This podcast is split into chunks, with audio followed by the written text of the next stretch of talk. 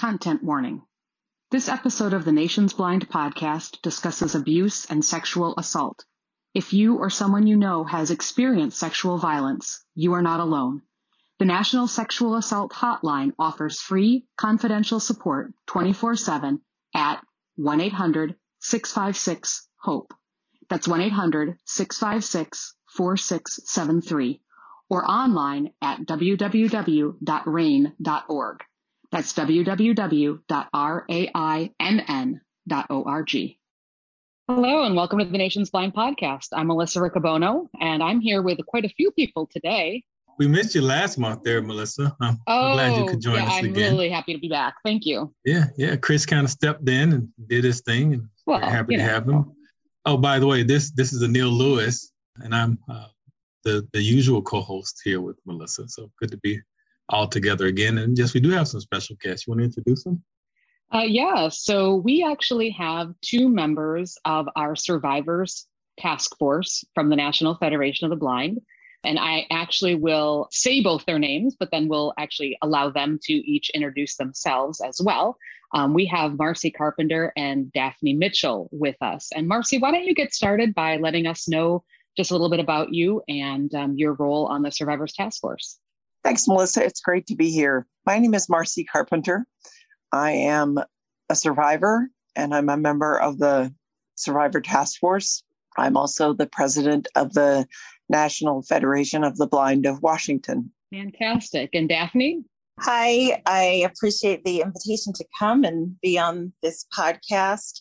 Uh, my name is Daphne Mitchell, and I have been a resident of the land of enchantment, which is New Mexico, for the last 11 years. And I am one of the state board members uh, as a part of the affiliate here. And I do several other things with, with different divisions and training some of our affiliate training centers. And I'm a part of the task force. Fantastic. So, you know, a lot of people know about the task force and its work, but I'm sure there are some that don't. And so maybe we should just go back just a little bit.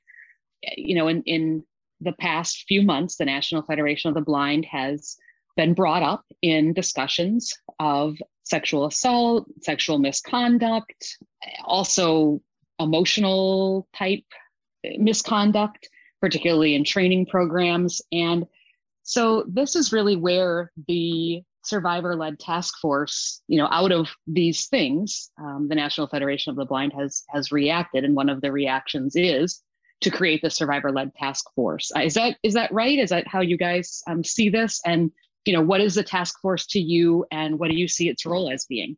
So, the task force is really here to bring the voice of survivors into this discussion and to have that voice lead the discussion. So, what's the discussion? The discussion is what do we need to improve to make the National Federation of the Blind and all of our conventions, events, and programs as safe as possible?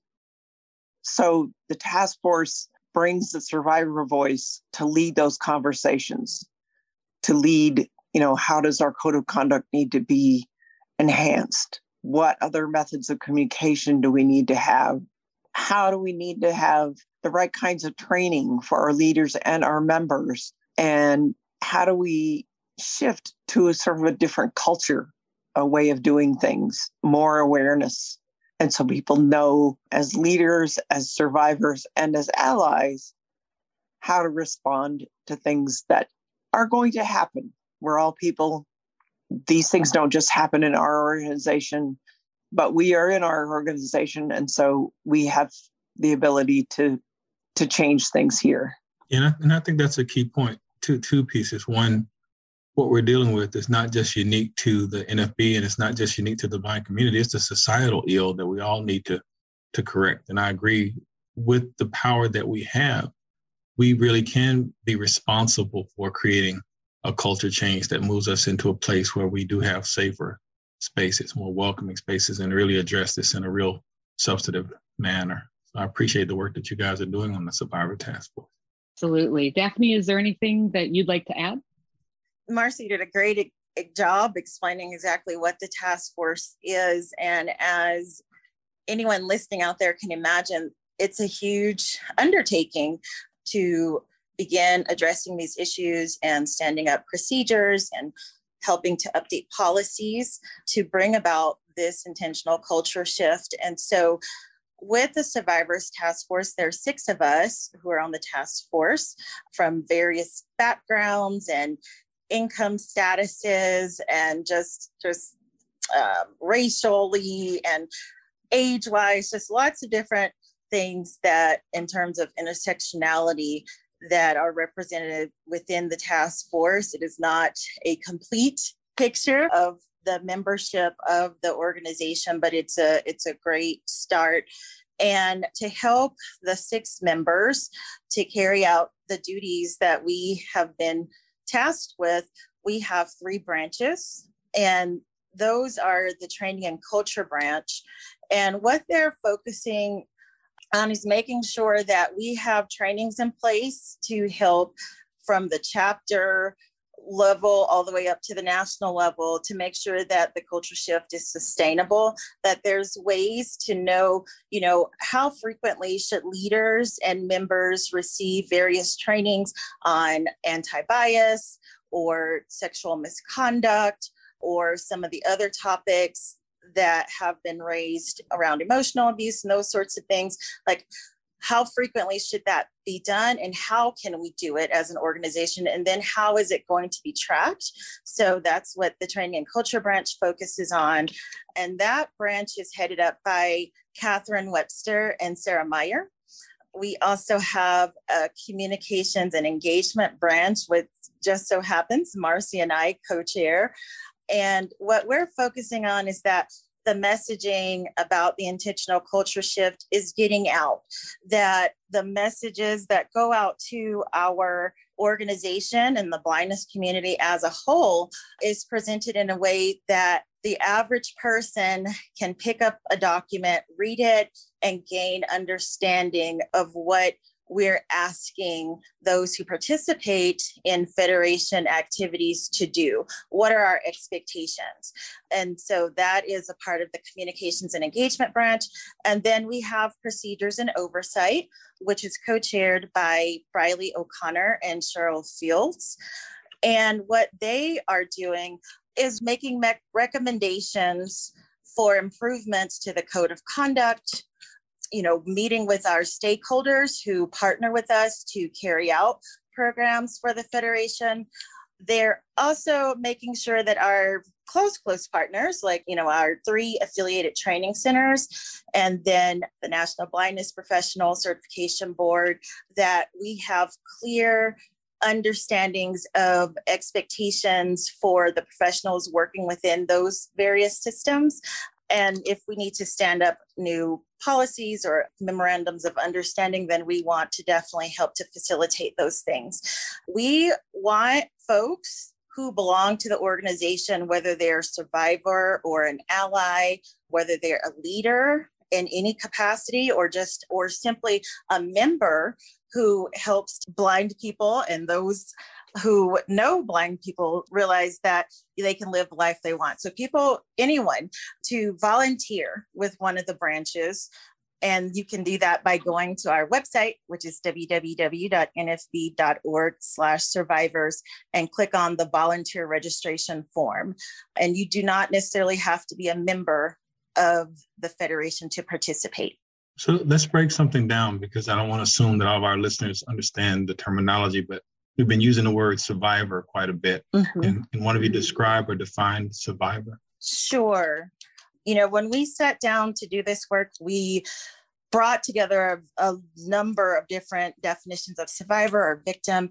And we have defined it as someone, a federationist or non member uh, within the blind community who has experienced pain through violence, abuse, or misconduct of any kind, including but not limited to physical, sexual, psychological abuse, harassment, or assault, and may and that individual may live with trauma as a result That's a mm. that's a good definition and a, and a very broad one, which I think is important. I really do because I think it's important to realize that I think it was Marci that talked about it before that you know we're or Neil who said this is not just a blindness issue. This is a societal issue, and so we're not even saying that to be a survivor you need to have had this experience within the National Federation of the Blind. It doesn't mean that you didn't have the experience within the National Federation of the Blind, but it doesn't mean that you did. And mm-hmm. you know, again, it's not just a sexual survivor. It's all these other different things which can very much cause people to live with some trauma and or to really want to help, you know, make that something that won't happen to other people or just want some support um, want a place to talk about it, um, want a place to to kind of process some of those emotions. So that that's a really good definition. But but taking that into consideration, there's got to be some nuance that blindness brings to this whole situation, right? Yes, definitely. What do you think are some important things about being blind and being a survivor? If I can take that, I think one of the things is that, you know, as blind people, whether we grow up as blind people or we become blind later in our lives, people touch us. They may touch us to show us how to do something. They may guide our hand to a chair. They might show us a, a good braille technique with our hands. And so, setting the boundaries of what is okay and what is not okay and how how do i have body autonomy as a blind person and what is consent are really important. And they, they are factors that have a unique lens because we're blind. Daphne, do you have anything else to add to that? I think Marci hit a lot of the the highlights about when you're a survivor and you're a blind person and kind of what can lead to becoming victimized. Do you think as a result of that, you know, people growing up being exposed to that, that they tend to have, I think you used the word body autonomy, less body autonomy, or feel like it's okay for people to actually physically interfere in their particular physical space? Is that what happens? I think it can. I think that having that experience can lead blind people to be kind of confused about, okay, where can I draw the line? Mm-hmm. And we don't always have those discussions. You know, as a blind child growing up, nobody ever talked to me about that. Mm. And so I didn't have a really good definition of that, of what, you know, what my body autonomy was when it was okay for me to say no, or even just, you know, if I didn't say yes enthusiastically, you know, yeah. what does that mean? And I was actually going to bring up the whole confusion about where does a blind person's need for body autonomy end and when is it like well, I don't know whether I should say something or not, that you're making me uncomfortable because they're just mm-hmm. trying to help. You know what I mean? Because a lot of us grow up and folks just like, oh, let's let me just take you over here. You're wanting to go to this place. I know you are because and you know that's where that's logically where I think you want to go. Um yeah. so and and and as you grow into you know an adolescenthood or adulthood being comfortable voicing that discomfort of someone just automatically doing something for you without seeking your permission or your consent it's like well should i say something you know what i mean so yeah mm-hmm. the confusion factor is definitely it plays a big role and i think too one huge thing you know and i was just looking at this the other day sort of in preparation for this podcast but also just for other you know things that are going on in my life and I just I think about growing up as a blind kid and the word that comes to mind now more than any other is contradiction. You know, I mm-hmm. was told, oh, you can be anything. But then I was told, oh, but you can't be an mm-hmm. artist because people don't know what you're drawing. You know, I was hmm. told, um, yep. You know, you need to be independent. You need to, you know, do these things for yourself. You can show people that you can do things for yourself. And then when I would say, but I don't like it when so and so counted my money for me or so and so touched me or took me there, it was, but they're just trying to help you. They're very old. They it made them feel really good. And that was really hard for me as a kid. And I didn't even realize that it was so hard until recently. The other really big contradiction for me was well, first of all, you know, I had friends who were great friends, truly. They showed me how to do things. They were there for me. They drove me places. You know, we went places together as we got older. But these same friends would invite me to a dance and then run off and leave me somewhere. Hmm. These same friends would run away from me on the playground. Now, sometimes it was, you know, they truly were just being kids. They saw something across the playground. They didn't remember that I couldn't see what they were seeing. They were excited and they ran away. Sometimes, though, for real, they were just being mean to me and they laughed and they thought it was funny. And of course, some of this would have been helped if I had used mm-hmm. the cane, but they thought they found it funny that I would walk and have my hand stretched out and try to find them. Even in high school, I ran cross country and track. I was known. I mean, I was that blind runner. Everybody in high school knew me as this blind kid. Yet my teammates, they could decide if they wanted to run with me on a warm up run, or they could just run off on their own and, and kind of make my guide runner take me. And when they were running off on their own, you know, they were having conversations that teammates have, and I was kind of let left out of those conversations. And so that was also sort of a contradiction that everybody knew me, people liked me around, but they always, I felt like they always got to decide. And when I was too much uh-huh. or more of a burden or somebody that they just didn't want to bother with, then they could go off on their own. And I just had to deal with it. And nobody ever told me that it would be okay to have a conversation with these people to say, look, this was really hurtful for me when you did such and such it was all just, oh, if they're being mean, they're just, you know, they must be upset about something in their own life. And and you know, again, you you can handle this. It's not really your fault, but it's not really their fault. We're, you know, just just don't worry about it. You'll be friends again. You know, kids do mean things, whatever it was. And so that was sort of part of it. And so I guess all that is to say, by the time you get to be an adolescent, if all these things have kind of happened over a lifetime or different experiences like this, it becomes very difficult. And then when you're an adolescent, you also don't want to stand out, right? I don't want to be the one. I'm already the blind kid, right? I don't want to stand out. And so sometimes I feel like people are so grateful for somebody paying attention to them, making them feel special, that mm. I think sometimes that also has a, a really big wow. impact on sort of how these kinds Letting of things people go a little too can far. happen. Yeah, exactly. And, and you know, again, all these contradictions. That's right. So I'm sorry that was a really long story, but um, I appreciate being able to to tell that. that was that was powerful. But two two pieces that that brought out in what you were saying, Melissa. One, it's obvious then, based on all three of you, that we really need to focus on. I don't know if it's actually called training, but definitely getting individuals to a place where they can acquire that skill set to take ownership of their own space, to be empowered toward more body autonomy? Is, is that part of what the task force is doing, trying to develop those types of suggestions, policies, procedures for training the individuals to be more uh, their own self advocate, more self aware, more empowered? The short answer is yes.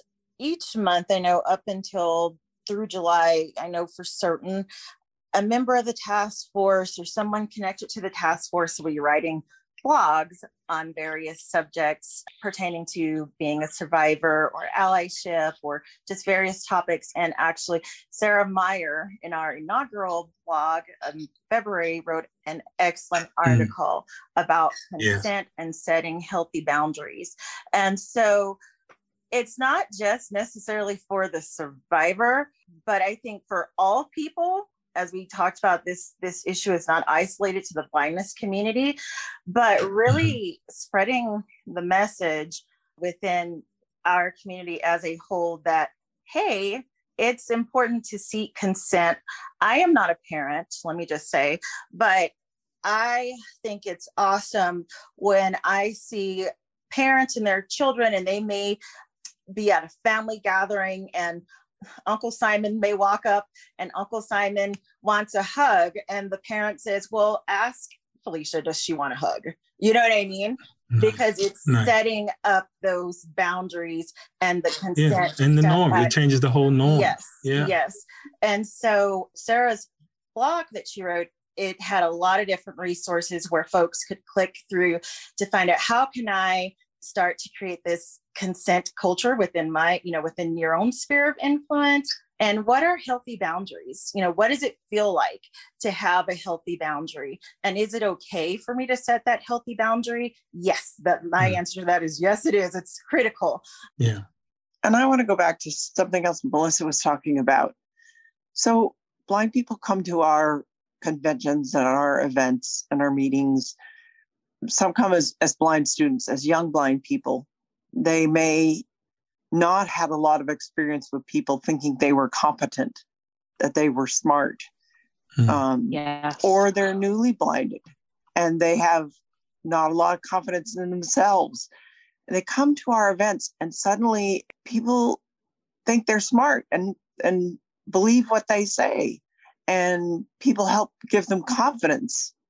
And that creates a power dynamic hmm. also yeah. that I think people aren't always aware of. You know, if a leader is talking to me and we develop a relationship where we're we're talking blindness philosophy, you know, and I'm learning all these things and I really respect the leader and then the leader asks me something you know eventually that's a little inappropriate crossing the line am i more likely to to acquiesce because that's a leader yeah. yes i mm-hmm. am wow You've also mentioned the term ally. So, you know, in addition to empowering the, the individual, what what else can well, I guess you wanted for our audience to find the term ally and, and give us some some ideas of what allies can do to help address this situation. So an ally and and that person can have any relationship with the survivor, it can be a relative, a friend, an acquaintance, a fellow chapter member who either observes an incident happening or is told about something from a survivor or may just observe behavior in a survivor that makes the ally think oh i wonder i wonder what's going on. I wonder what happened to her that mm. she's behaving this way. Allies often don't know what to do. They don't know how to talk to the, their friend or their, their colleague and they don't know, you know, should I tell someone about this? How do I help this person? What's the right level? And so part of what we want to do is is develop things that trainings and and things that allies can do to be helpful, to know and understand the signs of trauma in their friend or their colleague and to learn how, you know, how they might be able to intervene if they're in a situation, you know, if I have a roommate and we're at convention and my roommate and I are out with some folks and and I observed something that was happening that was inappropriate. How do I talk to my friend? Am I supposed to report that to someone? So that's those are all all kinds of things that we're working on. That, that's helpful because one of the things we're doing within the National Federation of the Blind is we're making sure that we really focus on that training for everyone. So we're we as staff are supposed to be participating in a mandatory training with RAINN, you know, nationwide expert in this field. And that helps me understand what I should be expecting in that training because I was I was curious about that. So that's helpful. So I think we've had a great discussion so far. Um, what are some misconceptions or challenges blind people face as a survivor? That's a great question. You know, we've talked about how the about low expectations and how that may play into grooming and um, Ooh, hold, hold on one second. Let's let's go back for a minute. What's grooming? Because that's a really important concept and i don't know if all of our listeners know what that is. So could you define that real quick before you go on? Sure. So grooming is when a person who may ultimately become a transgressor kind of identifies an individual who for whatever reason they feel is vulnerable and they may provide compliments to that individual like oh you're so special you're so smart find ways to mm. isolate that person to gain their trust and eventually over time as they've gained that that individual's trust they may start to touch them without asking or progress into other behaviors that then turns that individual into a victim because the power dynamic is there like we were mm. talking about the power imbalance was is is present like we talked about earlier and this person who is vulnerable maybe isolated in terms of they don't have any friends or they don't have a support network has this person who's shown them so much attention and given them so much praise that they may have not have received before. And they're like oh, okay now they they want me to do this. Well okay i guess they they really like me i should do this because i don't want to lose that person's attention or that person's praise wow so that is Absolutely. what grooming is wow. and it can even start out with the praise and the and that you know like i think you have great leadership potential and a lot of things like that and then it, it can even lead to just a lot of inappropriate talking mm-hmm. mm.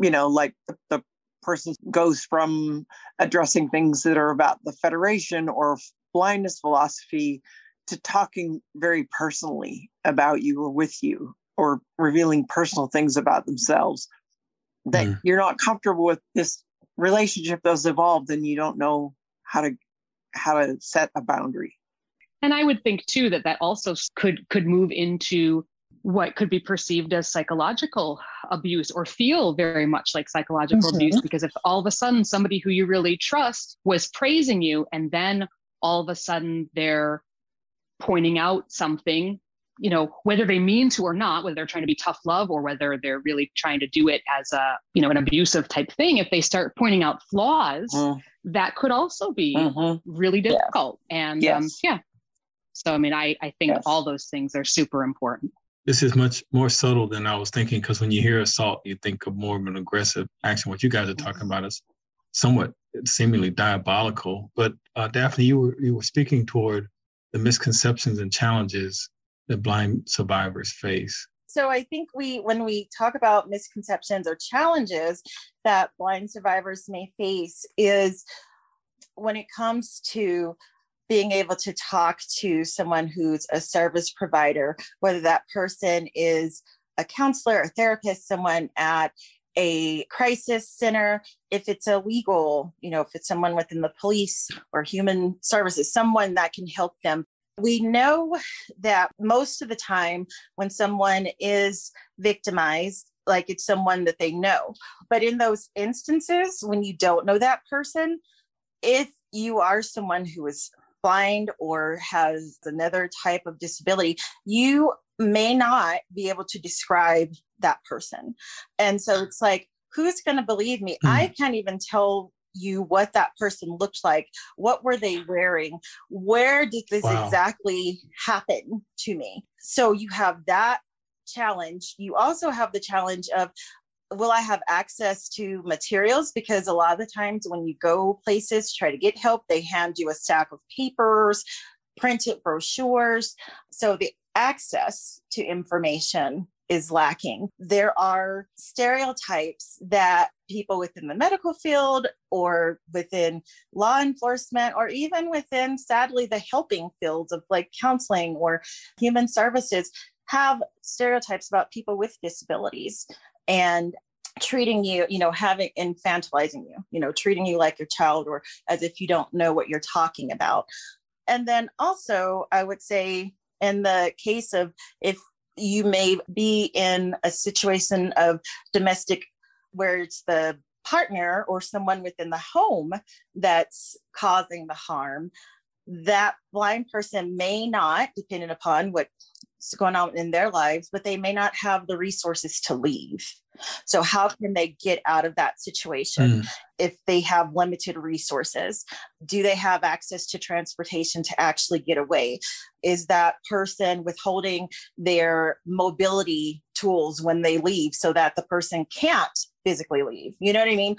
So, there's so many different challenges yeah. that may come up for someone who is a, a blind survivor uh, not to mention just the the normal things that come up for all survivors, especially if you're reporting against someone who's really well respected. Mm-hmm. Oh, that can't be. Yes. You must have misinterpreted that. Well, what were you wearing? Mm-hmm. How were you behaving? You know, there's so many things. And I mean, I remember trying to find a therapist for depression a couple of years ago and being terrified before my first appointment because I did not want to make my first appointment all about blindness. Mm-hmm. Yes, I'm a blind person. Yes. Yeah. But I was depressed and my depression had very little to do with my blindness. My blindness wasn't new. I could see if I was just very newly blind and didn't know what to do or which way to turn. That would be a very different topic. But I wanted to make darn sure that that therapist saw me as a whole person mm-hmm. and not just as my blindness. And so I can't even imagine having all of that on top of everything else you're just describing because that is that is just so real that's so real it is a lot it, it is a lot and when i was doing my research i didn't realize how pervasive it was but they were saying one out of every four every five women have experienced uh, sexual assault or misconduct etc so i'm sure that we have listeners right that are survivors uh, what, what would you want to tell them right now? All the stuff we've said, it just seems like it's so much, but what would you like for them to know? So I want people listening to this to know that we hear you, that we believe you, that we understand all the mixture of feelings you may be having the guilt, the confusion, the fear, the anxiety, and that we are here for you. Our task force, Daphne can give the information about how people contact us, but people can contact us if someone wants to file a code of conduct complaint through the Federation and needs help. We can be there as an advocate. They can also choose to have someone else as an advocate, but we want to be there for people. We also want to invite people to help us with the work, but we know some people may not be there. So I want people to know that that we we hear them, we believe them, we understand them, and we're there. Mm-hmm. What I would love to tell survivors that they did nothing to cause whatever action that the perpetrator transgressor did towards them that they should not feel ashamed that they are loved and that they matter. I know like for me the the shame piece has been such an overwhelming part to find ways to cope with that and to realize that I didn't do anything. And I, I know of other survivors where that's one of their biggest fears. And so please know that you did nothing wrong to cause the action. And so, as Marci mentioned, we welcome anyone who has a heart for this work to join us in any of the branches, to give us a phone call, to shoot us an email. Our webpage is www.nfb.org slash survivors. You can email us at survivors at nfb.org, or you can also call the voicemail box, which is our main number 410 659 9314, extension 2238. Thank you so much wow. for all this. I, I just want to say I really appreciate you guys. You're, you're exhibiting what I would consider a great deal of courage, e- even in disclosing. Because, again, looking at this, another statistic that really shocked me is that how less than a third of these instances actually get reported and then it went on to say that about 7% of them are brought to the attention of authorities like the police, et cetera. And then less than half of them actually result in some type of consequence against the, the transgressor, I believe is the word that you used earlier. So I really appreciate the fact that it is a survivor led task force that's hopefully, you know, giving other individuals who may have been a little more reluctant to exercise their voice and and exercise their power to come forward and help us address it because I think that's the only way we're really going to be able to to create some systemic change in our in our culture and develop the safe, welcoming infrastructure that we want. So I, I appreciate you guys being vulnerable and and for exhibiting the courage that you are in taking on this this effort. Definitely. Kudos to both of you. Thank you for being who you are. Thank you for doing what you do. I just want to make sure that, you know, we've talked a lot about women as survivors. And I just want to point out that we know that survivors are um, in all different races, genders, everything across the board. And so if you are a man and you're listening and you are a survivor, we hear you as well. Even though we haven't talked a lot about men survivors, don't feel as though we're discounting any of your experiences. And we really would like to hear from you as well to make sure that your voice is part of the task force, part of our work. And so if you feel so inclined, please make sure that that you do that as well. Two other things that I would like to add. First, going back to what you were talking about, including other other people as survivors, Melissa. We also want to hear from trans people who are survivors. Um, we know that trans disabled people are victimized at a much higher rate. And so your voices are also important to us. The other thing I want to let people know about is that the National Federation of the Blind has basically opened up the time vault in terms of reporting incidents. So you can report something because we know these things have happened. They didn't just start when our code of conduct started, they've been happening as long as we've been here. So you can report an incident that happened at any time in the past. Right now, that window is open through the 1st of August, and it will be revisited at that time to see if it needs to be extended. But wanted people to know that. Daphne, you had something? My final note would be just to survivors and allies and, and those who are associated with a survivor, just to know that we understand that we're all at different places along the continuum of healing. And it's okay to be angry, to be frustrated, to be sad. And that we also understand that healing does not look the same for everyone. And so it's okay if you, as a survivor, decide to go to the authorities or not. It's okay to access, if it happens within the Federation, it's okay to access the code of conduct or not. You know, our main objective is that you, as a survivor, finds a path to to healing that's going to help you to become whole again. Now that I think is the powerful piece. And, and we can close at that. And I really appreciate you guys for sharing the Survivor Task Force and what we're trying to do there, but even more so sharing from a real personal level. And again, being vulnerable and, and setting us all up in a way that we can all work to address this problem. So, to our listeners, if you need need more information, we'll have some stuff in the program notes, etc. But have the contact information to reach the survivors, survivors at nfb.org. We want to hear from you also. So feel free to write to us. You can contact us in a variety of different ways. You can write to podcast at nfb.org. You can call us 410-659-9314, extension 2444. That's correct. Good for you. Yeah. Yes. You can also, yeah, welcome back, Melissa. You can also find us on Twitter at NFB underscore voice. And you can definitely uh, write to us on Facebook. Just search for National Federation of the Blind. Right. And we want you guys to really, truly remember that you truly can live the life you want. And blindness is not what holds you back.